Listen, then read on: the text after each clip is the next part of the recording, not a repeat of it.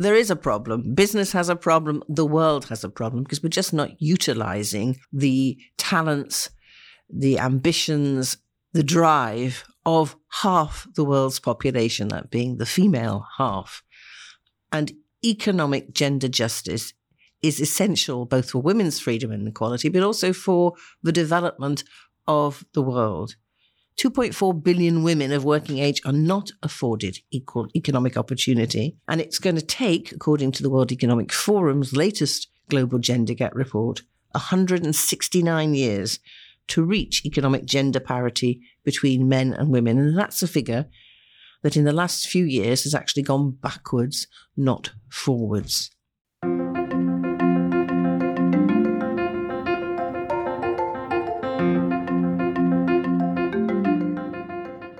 Welcome to an exciting new season of the Charity CEO podcast, where we bring you the stories and insights of remarkable charity leaders who are changing the world for the better. We talk to the people who run nonprofits, the movers and shakers who are driving positive change in this space, inspiring you to take bold action and make a difference. To all our listeners across the globe, I am thrilled to have you with us. We've received amazing feedback from listeners in over 42 countries, including the UK, US, Australia, Canada, and India. Your support and engagement is what makes this community so special. To all of you who pour your hearts and souls into making the world a better place through your work in the charity and non-profit sectors, thank you. I'm Divya O'Connor, and here's the show. Today is a very special episode. I'm honoured to have on the podcast Cherie Blair, CBE KC. As the founder of the Cherie Blair Foundation for Women, Cherie has been a relentless advocate for women's rights, particularly in low and middle income countries. Our discussion delves into her vision for the foundation, her journey as a leading barrister and King's Counsel in the male dominated legal profession, and the gender challenges women still confront today. Cherie is, of course, the wife of the former UK Prime Minister Tony Blair and is an inspiration to women all across the world. As the recently appointed chief executive of the Cherie Blair Foundation for Women, for me personally, having this conversation was truly inspiring. I hope you enjoy it. Hello, everyone, and welcome back to the Charity CEO podcast. We are all in for a real treat today because it is my absolute pleasure to welcome to the show Cherie Blair, CBE KC. Welcome, Cherie. I'm delighted to be here. Well, we are going to start with some icebreaker questions just to give our listeners a little bit of a glimpse into who you are. So if you're ready, we can get started. Absolutely. Question one What was your first job? My first job was as a shop assistant in Lewis's Liverpool, where my mum worked as a manager in the travel bureau there, that I was working in the school uniform section. Wow. Question two As a child, what did you dream of becoming when you grew up? Uh, when I was 14, I told the girls in class, and we were talking about what we wanted to do, that I was going to be the first woman prime minister. Brilliant. I love that. Question three What would you say is your professional superpower? I think uh, persistence. And question four What hobby or activity do you turn to when you want to disconnect from work? I think really two things. One is I like to do some exercise every day, whether it's yoga or Pilates or some personal training. And secondly, from a very early age, I was a very young reader and I still love reading novels, which I do every night. Lovely. And the final icebreaker question if you had the opportunity to interview anyone in the world, dead or alive, who would it be and what one question would you like to ask them? I think I'd like to interview Queen Elizabeth I and ask her how did she cope being such the only woman in such a man's world? Brilliant question uh, and very uh, topical and relevant for what we are going to come on to talk about uh, in this conversation. So, Cherie, you set up the Cherie Blair Foundation for Women in 2008, and I'm absolutely delighted to have recently joined as the foundation's new CEO. You absolutely have. yes, thank you. Take us back to 2008. What led you to set up the foundation? What was your motivation? Well, I think my motivation came from my own professional journey as as a, as a woman in a man's world. Um, someone growing up from a one parent family, brought up by women. Um, my mum, I mentioned, worked in a store. I mean, she was the only breadwinner in our household, and so from a very early age, I learnt that for a woman to have economic independence gave her the right to make choices. But I also learned from a very early age that uh, it's not that easy being a woman in certainly in the 50s and 60s when my mum was trying to support her family. And then it seemed to be a little easier when I was at school. But then when I actually first entered the legal profession and tried to find my own job, I discovered that in the 1970s in the UK and indeed in Western Europe, there was still a feeling that women really didn't have a place in the workforce, or if they did, it certainly wasn't at the top of their particular profession. So that that that feeling of being so fortunate of being someone who managed to come into the workforce at a time when things were changing, when there were opportunities for women. I was lucky enough uh, to take up those opportunities, and then, of course, uh, lucky enough that my husband became prime minister, and I spent 10 years with this front row seat on what was going on in the world and traveled around the world. And when that all came to an end, I felt pretty strongly that I wanted to do something with those experiences and to give something back. And it was natural, I think, that I would look at women's economic empowerment because of my own personal history and also because as I traveled around the world, particularly to lower middle income countries, I met many women whose position was more similar to those of my mother and my grandmother in their societies, uh, or more similar to my position in the 1970s than they were for the, the position in Western Europe and in the USA in the early noughties. And so I thought we've learned so much about how far women can come that if we can put that learning to help other women accelerate that process so that they can gain that economic independence that allows them to make their choices for themselves and their families, then uh, we could really uh, change the world.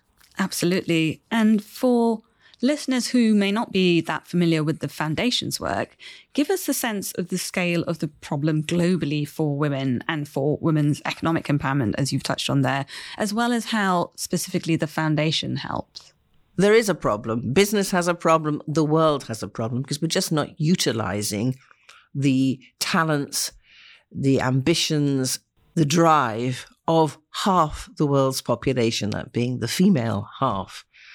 And economic gender justice is essential both for women's freedom and equality, but also for the development of the world. 2.4 billion women of working age are not afforded equal economic opportunity and indeed 178 countries maintain legal barriers that prevent women fully participating in the economy. And it's going to take, according to the World Economic Forum's latest Global Gender Gap report, 169 years to reach economic gender parity between men and women. And that's a figure that in the last few years has actually gone backwards, not forwards. So when you look at women entrepreneurs themselves and you look at what does business need to grow and expand? It needs investment, it needs finance, it needs access to capital.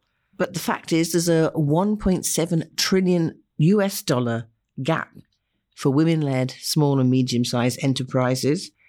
And we actually did a survey of the women we work with, and 44% of them said they didn't have equal access to formal investment opportunities. And globally, more than 70% of the women who own formal small and medium sized businesses don't have any access or very inadequate access to financial services. It just doesn't make sense. And, you know, it's been estimated by various bodies that if women and men participated equally as entrepreneurs, then global GDP would rise by 6%, boosting the world economy from between two and a half to five trillion dollars. So this is not just something about women themselves, it's about everybody because we could all do with that additional money going through the economy, enabling us to improve the lives for all the people.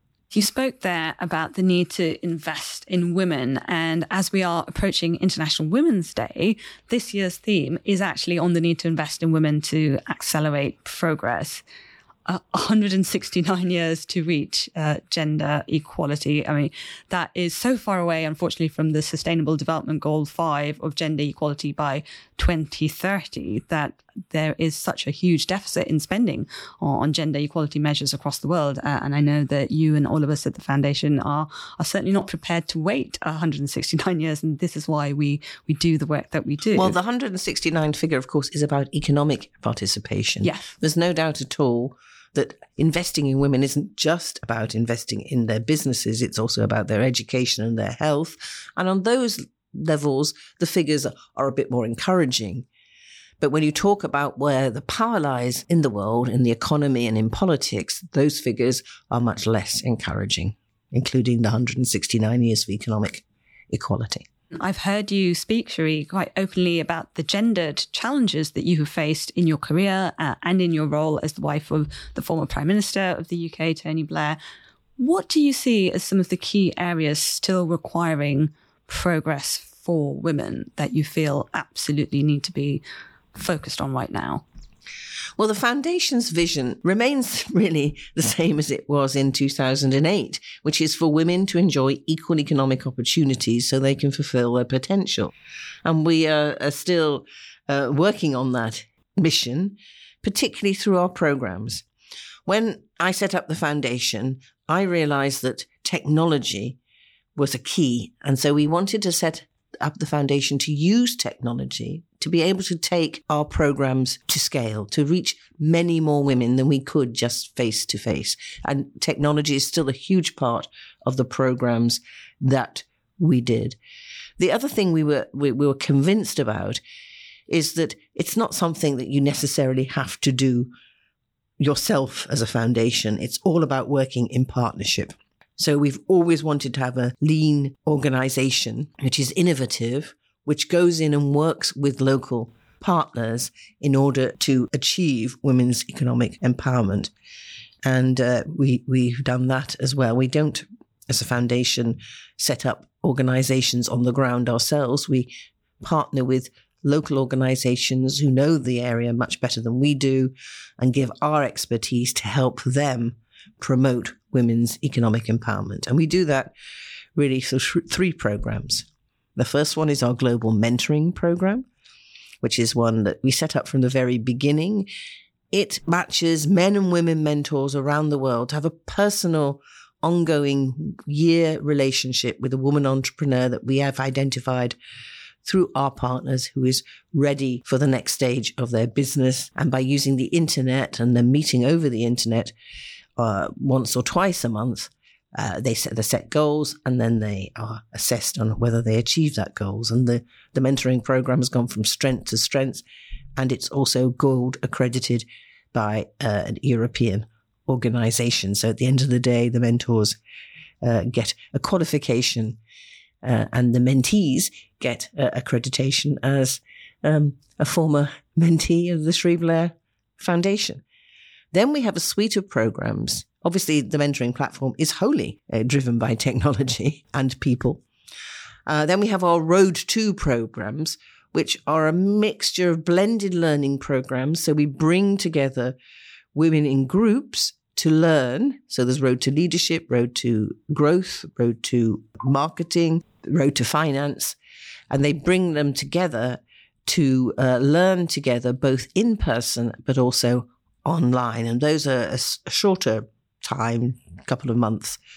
Uh, and then at the end of that, uh, we tend to the women tend to be able to then go through almost like a dragon's den process where they can show their what they've learned and and hopefully attract some investment into their business. And then the final program we have, and the one where we really do go to scale, is our Her Venture app. And the Her Venture app is, I call it sometimes a nano MBA. It's you download it from the internet if it's available through our partners. And uh, it takes you on an internet assisted journey to learn whether you're a beginner thinking about setting up a business, whether you're an existing business wanting to expand that business. Uh, during the COVID pandemic, we introduced particular lines about internet marketing, about resilience. Uh, it's, it's, a very flexible tool, and we've reached 100,000 women in the last couple of years with the Her Venture app since it's been launched. In the countries where it is, it's in the local language. Like, for example, in Nigeria, it's in English, uh, but in Vietnam, it's in Vietnamese. So um, it's enabled us to reach out and share our knowledge and expertise with so many more women. And we are very ambitious to ensure that that program continues to expand because the information is there, the knowledge, the learning is there. It's just a question of finding the right partners to be able to distribute it to as many women as possible. Yes, it's very exciting that we have now reached 100,000 users through the Her Venture app, which is fantastic. And talking about technology, Cherie, how can the foundation continue to remain relevant? I mean, how do you see us continuing to harness technology in order to lead us into the future? Well, this is the the most relevant question I think for the foundation because as I said we've always wanted to be innovators. We don't want to have huge organization. What we rather want to do is to take a, a concept, prove the concept and then share it. And in doing that, uh, using technology. I mean, technology changes all the time. So we have to also adapt our technology. Now, of course, because we're working in low and middle income countries, um, there is a bit of a, a lag. But on the other hand, sometimes in lower middle income countries, and I think, for example, mobile money, they can actually be uh, ahead of using mobile money because they haven't had the traditional banking system, for example. So it's not always the case that working in low middle income countries, the latest technology um, isn't available. So at the moment, of course, everybody's talking about AI. And we are looking to how we can incorporate AI and whatever else this tech ever changing landscape throws up to improve the offer that we make to our women entrepreneurs. But we're also very conscious that there's a huge technology gap, particularly between men and women in all countries, more so, I think, in lower middle income countries. So we also want to make sure our technology is broadly available. So one example of that is what we did with her venture app in South Africa. Data can be hugely expensive there.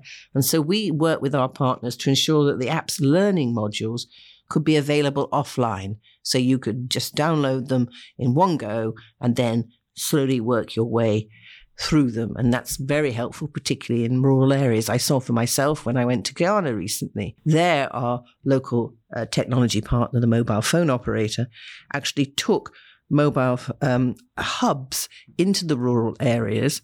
So they provided internet access, allowed the local people to come and download our app for free. And, and then once they'd got that app, of course, they could go away and use it in the way that suited them in the time that they had available. So there's this balance of bringing technology whilst recognizing that the expense of technology isn't always available um, to people on low income.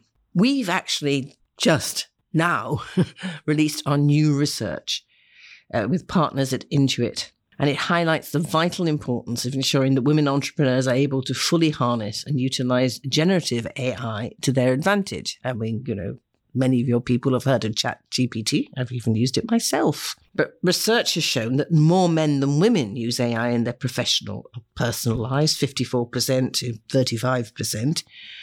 So we wanted to look and see well, how are women entrepreneurs using AI or how are they even getting access to it? And we found that many of the women already use AI to create marketing materials, generate new ideas, or write content for emails or other communications. But the time and again, the women were telling us they want more training and support so they can use the opportunities that AI offers to support their businesses. And we're going to use this research to help us join in the conversations at the UN Commission on the Status of Women and other key global platforms to look at how we can ensure that women's digital inclusion encompasses AI. But at the same time, of course, we always have to remember that there are disadvantages to technology for women. I only need to mention safe spaces, har- harassment, trolling, and other online abuses.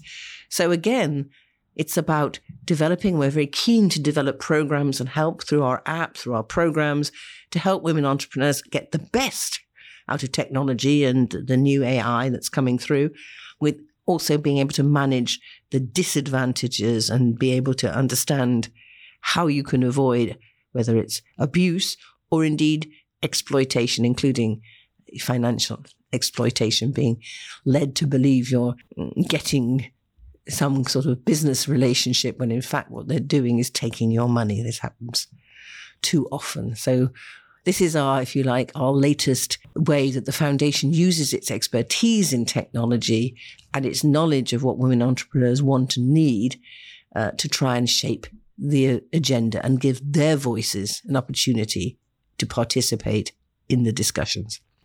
Cherie, I know that you are incredibly active in your support for the organization and that you've visited many of our program countries. I mean, you mentioned Guyana there a few months ago. Are there any stories or conversations that you've had with women entrepreneurs that have really brought home the impact of our work? I would love to hear some of your favorite stories or anecdotes. I absolutely love going and visiting our programs and meeting the fantastic women that we work with. Um, I was lucky enough just this summer in, in August to go to Guyana. Uh, where we're using all three of our programs in Guyana, and it's been, uh, if I may say so, a tremendous success. And I was went there, and I was able to tour three businesses of the women entrepreneurs that we were working with in Georgetown. And they were incredible businesses. One was a vegetarian restaurant. One was a woman in that very man's world of, of uh, engineering and building works, which a lot is going on in Guyana because it suddenly got this oil wealth. And the third one was someone called Carlotta John, and she has a business called Children Are Us, which provides quality childcare and is now actually expanding into nursery education and beyond. And she was uh, such an amazing, inspirational woman. And she had come on our road to growth, road to leadership programs. And actually, after her first experience on the program, she actually um, offered, and we took up the opportunity for her business to provide childcare for the women who were on the program. And that was uh, particularly helpful because we did find in the first program that some women dropped out just because they couldn't find childcare. Now we're providing childcare as well. Um, uh, I actually gave out the certificates, and there were eight pregnant women on that course, of whom seven uh, graduated. The eighth was unable to continue because she had a, an early uh, pregnancy and had to s- stop. Uh, one woman came with her tiny baby strapped to her um, to, to receive her award, which was amazing. But I'll always remember what Carlotta said to me. She said, Before I did the program, I was busy, but now I have a business. And that's really at the heart of, of what we do. So many of the women entrepreneurs we work with will tell us that, you know, but I'm making more and I'm spending more hours, but I don't seem to be earning anymore. And it's about giving that business training, that rigor of a, of a, of a course in, in how you run a business that enables the women to turn being busy into actually having a viable business. So thank you, Carlotta, for that. I'll always remember it. And then, you know, I talked about um, our work in Africa. I mentioned South Africa. We've also done a lot of work in uh, Nigeria. Nigeria is one of the first countries we worked, and we still work in Nigeria because the Nigerian women are incredible entrepreneurs and so inspirational. Always when I meet them, um, they always give me such a buzz. Uh, one woman I met recently is called Sola Adesakin, and she is a former Road to Growth participant, and her company is called Smart Stewards, and it wants to help Africans, middle class Africans, to build their wealth. And she started a junior club for children after the Road to Growth program because she realized there was a need for children and young adults to learn about financial literacy. Um, and to hear her speak, and if you go on our website, you'll see her and hear what she says. It's truly inspirational to see the ripple effect that our women entrepreneurs are having throughout their communities and how so many of them are always looking at ways to give back. What I love about those stories there, Cherie, particularly the one about Coletta, was it really highlights that one of the key benefits is also the aspect of collaboration and facilitating the networks between women entrepreneurs themselves so that they can um, essentially support each other as they are growing their own businesses and, and, enabling other women in their communities as well. I can remember another cohort of Road to Growth participants that I met well, several years ago now in Nigeria. And they'd told me that they decided to call themselves sisterpreneurs.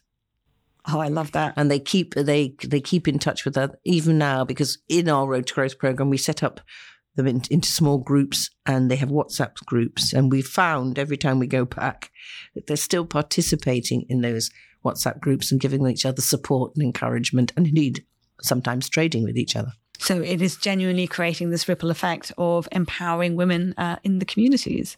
Absolutely. Cherie, I'd like to touch upon uh, mentoring. Uh, I know that you are a huge advocate for the transformational power of mentoring, and you spoke there about our Mentoring Women in Business program. I would love to hear whether in your own career you had a mentor and what, what impact they had on your career. Well, I certainly did. Most of them were men, in fact, because when I first became a lawyer, you know, I remember the first year of training, you do like an apprenticeship. I don't think I ever saw a single woman speak in court.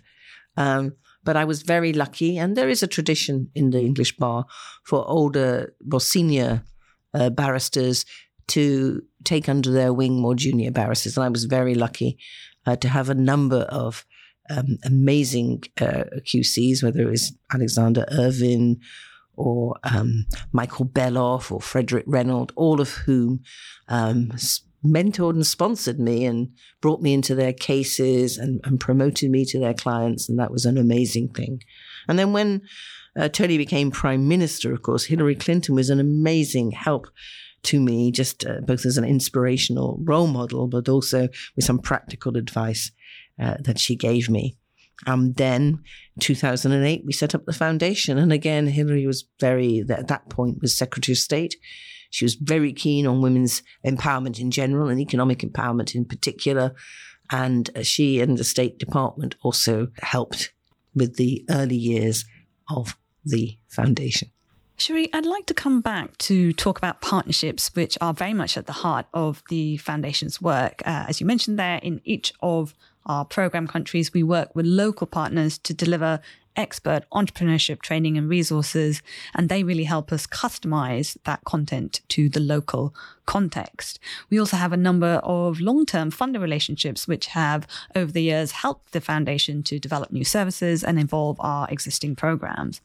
What do partnerships enable for the foundation that would not be possible without them? Well, I don't think the foundation would be possible without them. I think I said earlier um, that it has never been our ambition to sort of reinvent the wheel. It's been our ambition to bring, to develop an expertise and then bring that expertise to work with others in order to achieve that elusive goal, because it's getting more and more elusive, of women's economic equality and the uh, uh, development goals that are supposed to be achieved at 2030 and which we're nowhere anyway near achieving at the moment. So without our in-country partners, we would just be some uh, outsiders coming in to a community and apparently trying to tell them what to do. That is not the model that we use. We know what we know, but we also know that the people we work with who are in country know so much more about how that will work in their context. So our in-country partners help us design and modify our work, and then they help us deliver our work so that working closely together, we can really ensure that what we're offering is relevant to the communities with whom we work. They know about the women's entrepreneurship landscape. They know what women need in their country. And they, of course, also are the ones who have access to the women who can participate in our programs. So um, we have so many local partners, some more recent, some going going back for years, and without them, we would not have been able to achieve the reach that we have, which is now over a quarter of a million women entrepreneurs. So uh, it's great to be able to take this opportunity to say thank you to all of them. But of course, we also have on the other side our long term dedicated partnerships with funders, with companies, with high net worth individuals, and with institutions that have funded us to create bespoke projects and uh, enable us to experiment sometimes with our programs because we want to be at the cutting edge. And often, particularly our funders who uh, offer us unrestricted funds, can enable us to do something like, for example, um, working with is it possible with the mentoring program to actually have a mentoring relationship when you're not in the same room? Answer is it absolutely is, and indeed has some advantages. Or, you know, is it possible to use technology to run training courses? These things would not have been possible but for the funders who had the faith in us to fund what we were doing.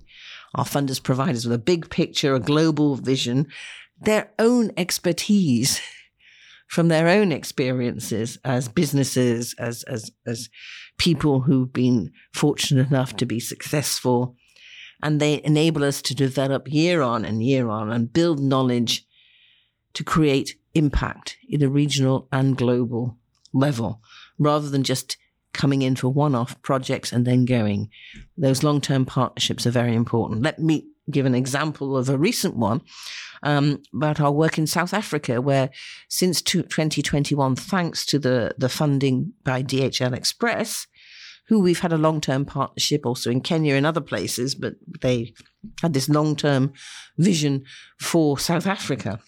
And we have developed a project in South Africa with Gordon Institute of Business Science, which is part of the University of Pretoria, because our partners often are universities as well, not just businesses or NGOs that we partner with, universities, because they have the expertise in business teaching. And also with the South African government through their small enterprise development agency so that we are working hand in hand with the, the, the, government as we are in Guyana, as we are in Vietnam, as we are in Kenya with the other, some of the other parts of the world where we work.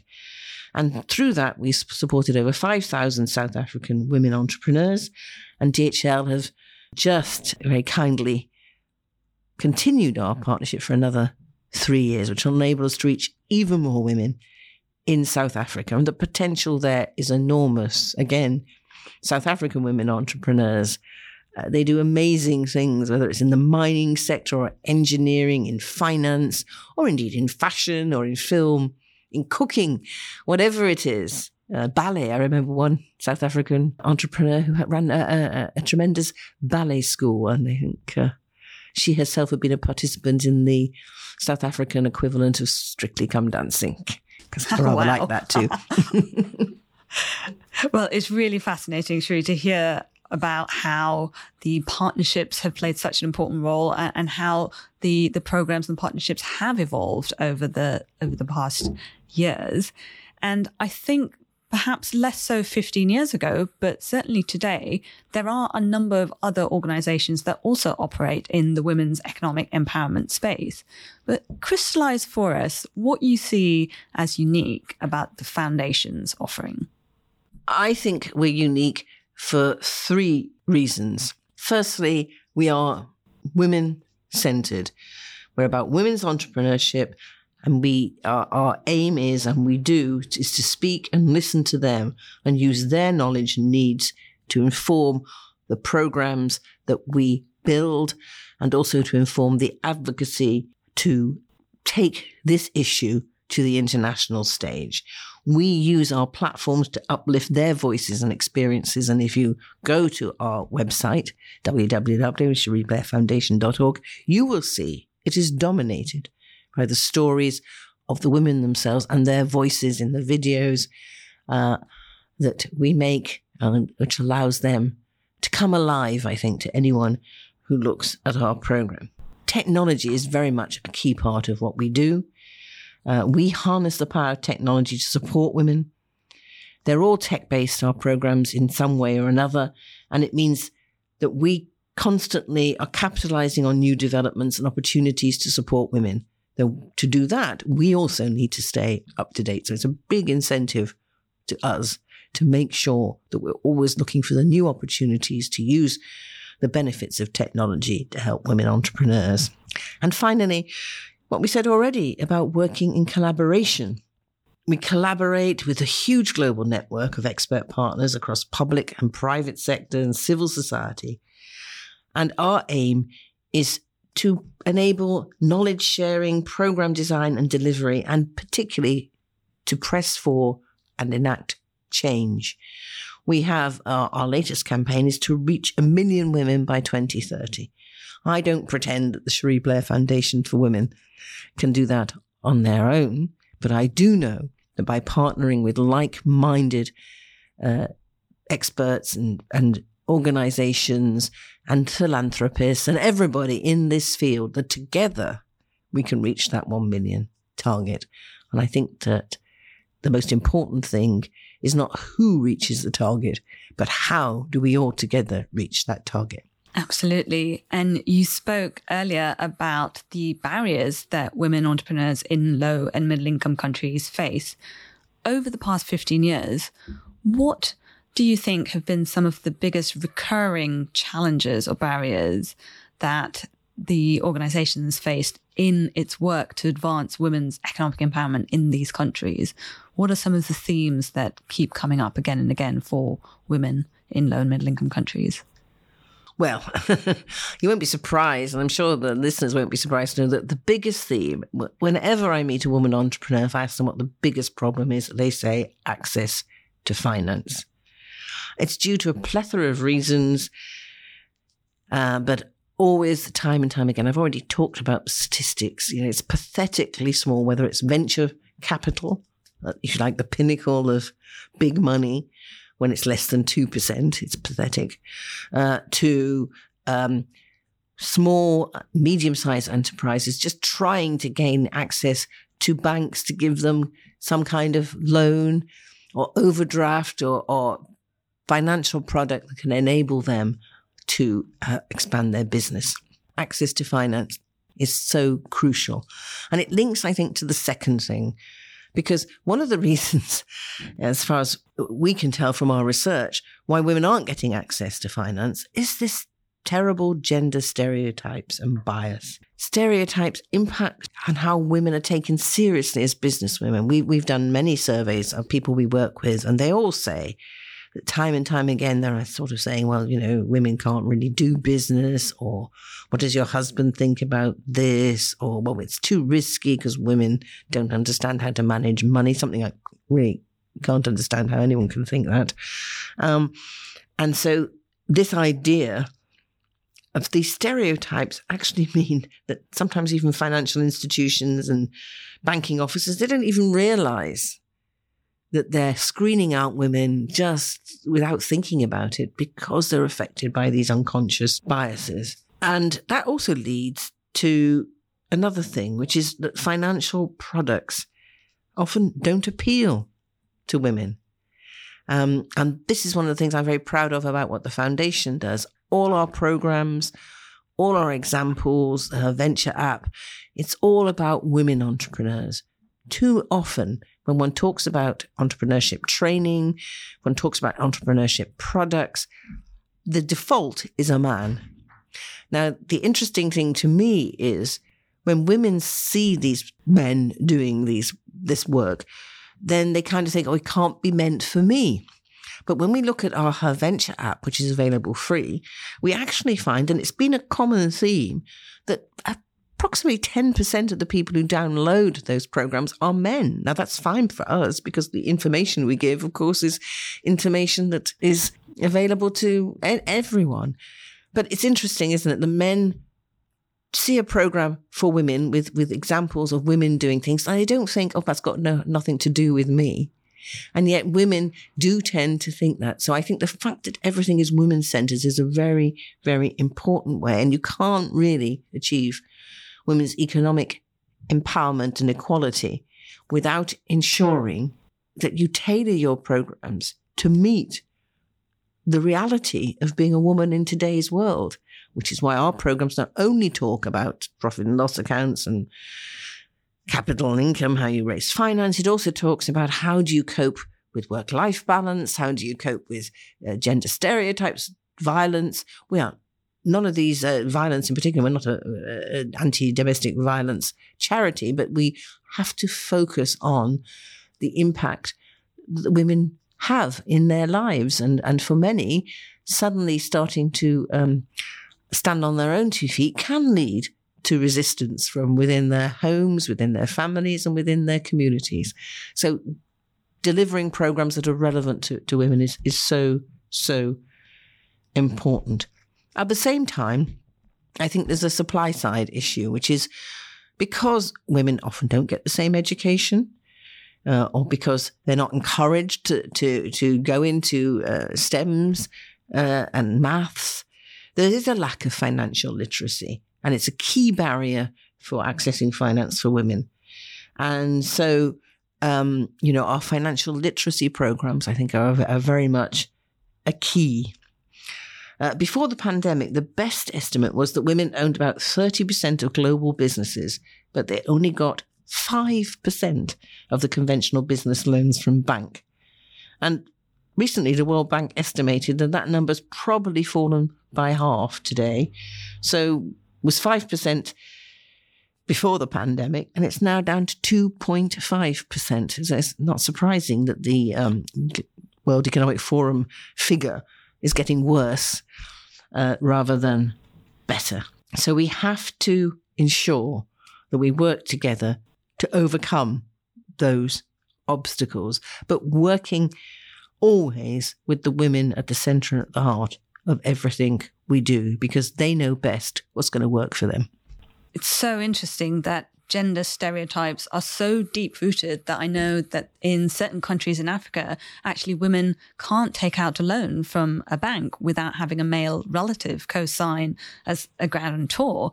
Uh, and I know we are piloting some work with women entrepreneurs in Guyana to actually help them access microfinance and microloans. So that is certainly a, a really key area for us at the foundation. Absolutely, isn't it? It always has a resonance for me because way back in the 1960s, my mother tried to get a, a loan to um, from a bank to buy a house because she was living with her mother-in-law.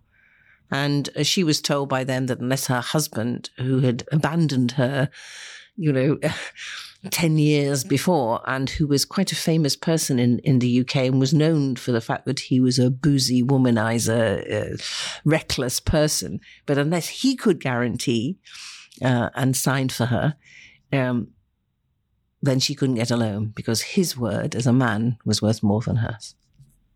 It is so fascinating. Uh, and indeed, to share a personal story, Cherie, my mother in law, who is Irish and grew up in Ireland uh, in the 60s, and at that time, once a woman got married, she was not legally allowed to be employed or to work. She was fine to work before she got married, but once she was married, as a married woman, you were not allowed to work in Ireland. Uh, and so my mother in law actually then set up a business with her husband, my father in law, uh, and became an entrepreneur and uh, had a very successful business. And though my father in law always said that she was the brains behind the business, I'm sure she was. And that, that example, actually, so many times when the world of work doesn't suit the reality of women's lives, entrepreneurship is a way out of that dilemma and a way of actually, you know, if the system won't change to meet me, then I'm just going to go out and set up my own way of doing things. Certainly, that's kind of what I did with both the foundation and indeed with my own law firm, Omnia Strategy. Yes, absolutely. So, Cherie, this podcast is listened to by thousands of charity and non-profit sector leaders across the world. And given your considerable experience to date, both in the legal profession, you mentioned Omnia there, and engaging with leaders on the global stage, what would you say are three key attributes of great leaders? Uh, I think they have to have a vision, uh, they have to have compassion, and they absolutely have to listen. Vision, compassion, and the ability to listen. Thank you. Tell us about a woman, perhaps an entrepreneur or leader who inspires you and why. You mentioned Hillary Clinton before. Is there anybody else uh, in the arc of your, your journey that has been inspiring to you? Well, apart from all the amazing women that I could go on for ages that I've met, of course, if I go back to my early years and think about who inspired me then, I would say it was Rose Heilbron. Rose Heilbron was the first woman QC. She was made a QC in 19, well, actually it was KC then, in 1949. Um, and she came from Liverpool, which is where I was brought up, where my grandmother, my mother's mother-in-law, was a great admirer. She was a Liverpool was very proud of, of Rose Heilbron, and I think uh, she became a KC. She she defended people facing um, the death penalty. She became a High Court judge. I actually appeared in front of her later on in life. But I think somehow that idea that uh, she was a mother, by the way, and her daughter is a, a friend of mine, also herself a successful KC. Um, in the back of my mind, it was like, if this woman from Liverpool can make it, then maybe so can I. I love that story. And looking back, Cherie, to when you were first starting that journey, is there any advice you would give to yourself that you know now that perhaps you didn't know back then? I mean, honestly, we've we've grown so much, we've learned so much over the time. I can't believe that we started off with me and a few friends of mine who who shared my passion for women's economic empowerment, sitting around my kitchen table and thinking, what can we do? Um, humility, maybe, is what I have. Uh, don't assume that you have all the answers. Uh, listen and make sure that actually what you're doing is for the benefit of the people you're hoping to benefit, not just so that you feel better. Mm, and indeed, many of our listeners are folks who are absolutely dedicated to improving people's lives uh, and making their lives better. And in those roles, you often need to influence policymakers and people in power to do so. Do you have any advice to share with listeners with respect to influencing and persuading stakeholders who may actually not want to be influenced in the first place? Well, I think um, I'm very lucky in one sense that I have been able to get access to people, which maybe not everybody can, um, especially at the moment with the Crown series going on. I mean, people are curious to meet me. So getting my foot in the door always helps. But, you know, I think one has to be realistic. And I was just talking uh, to somebody yesterday about this generally speaking, people will be interested if they can see that there is a benefit to them. so supporting women entrepreneurs may not be on everyone's agenda, but if you can explain how it's a great way to boost economies, to create jobs, community health and education, then they start to think about it. That figure of the two and a half to five trillion dollars, I mean, it does mean something. Um, when we when we first started with the mobile phone companies, one of the things they were interested in was getting more subscribers and getting people to use more uh, the data and the, timing because uh, these days everyone has a phone, but you know data and giving them programs to use that phone for is the key. So that was a, a very compelling message that we were able to give to the mobile phone uh, people. But we also need to talk about changing who these powerful people are because they are overwhelmingly men. You know, and women do make decisions that come out of their own experiences. They may not, they may well be the same decisions in, in, in the end. Brenda Hale, who was the first woman to head our Supreme Court, always says that, you know, it's not that wise women and wise men may come to different decisions, but the way they come to them is based on the different experiences that they have, which is why it is so important that for diversity and for the, getting the right decisions, um, that we have more women leaders in every field. So we need to ensure that we, as men and women who believe in that, need to support and encourage other women leaders. Uh, and that way, as I said before about the World Economic Forum report, education and health and going in the right way, but they're sort of in some ways easy.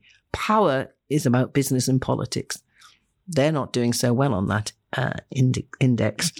So the more we enable women to actually take positions of power, and I don't just mean as prime ministers or MPs, it's in the local area, it's in business, it's in the academic uh, area, in the professions, the more that we have a diversity of views, men and women, different backgrounds, different ethnicities, different life experiences, different ages, different uh, abilities, the better our decision making will become. Mm. And finally, looking at the world today, Cherie, what gives you hope for the future? The power of women and the persistence and the resilience of women around the world who, when everything else is going pear shaped, somehow or other stand up, plant their feet on the ground and say, We're going to get through this and we're going to make things better.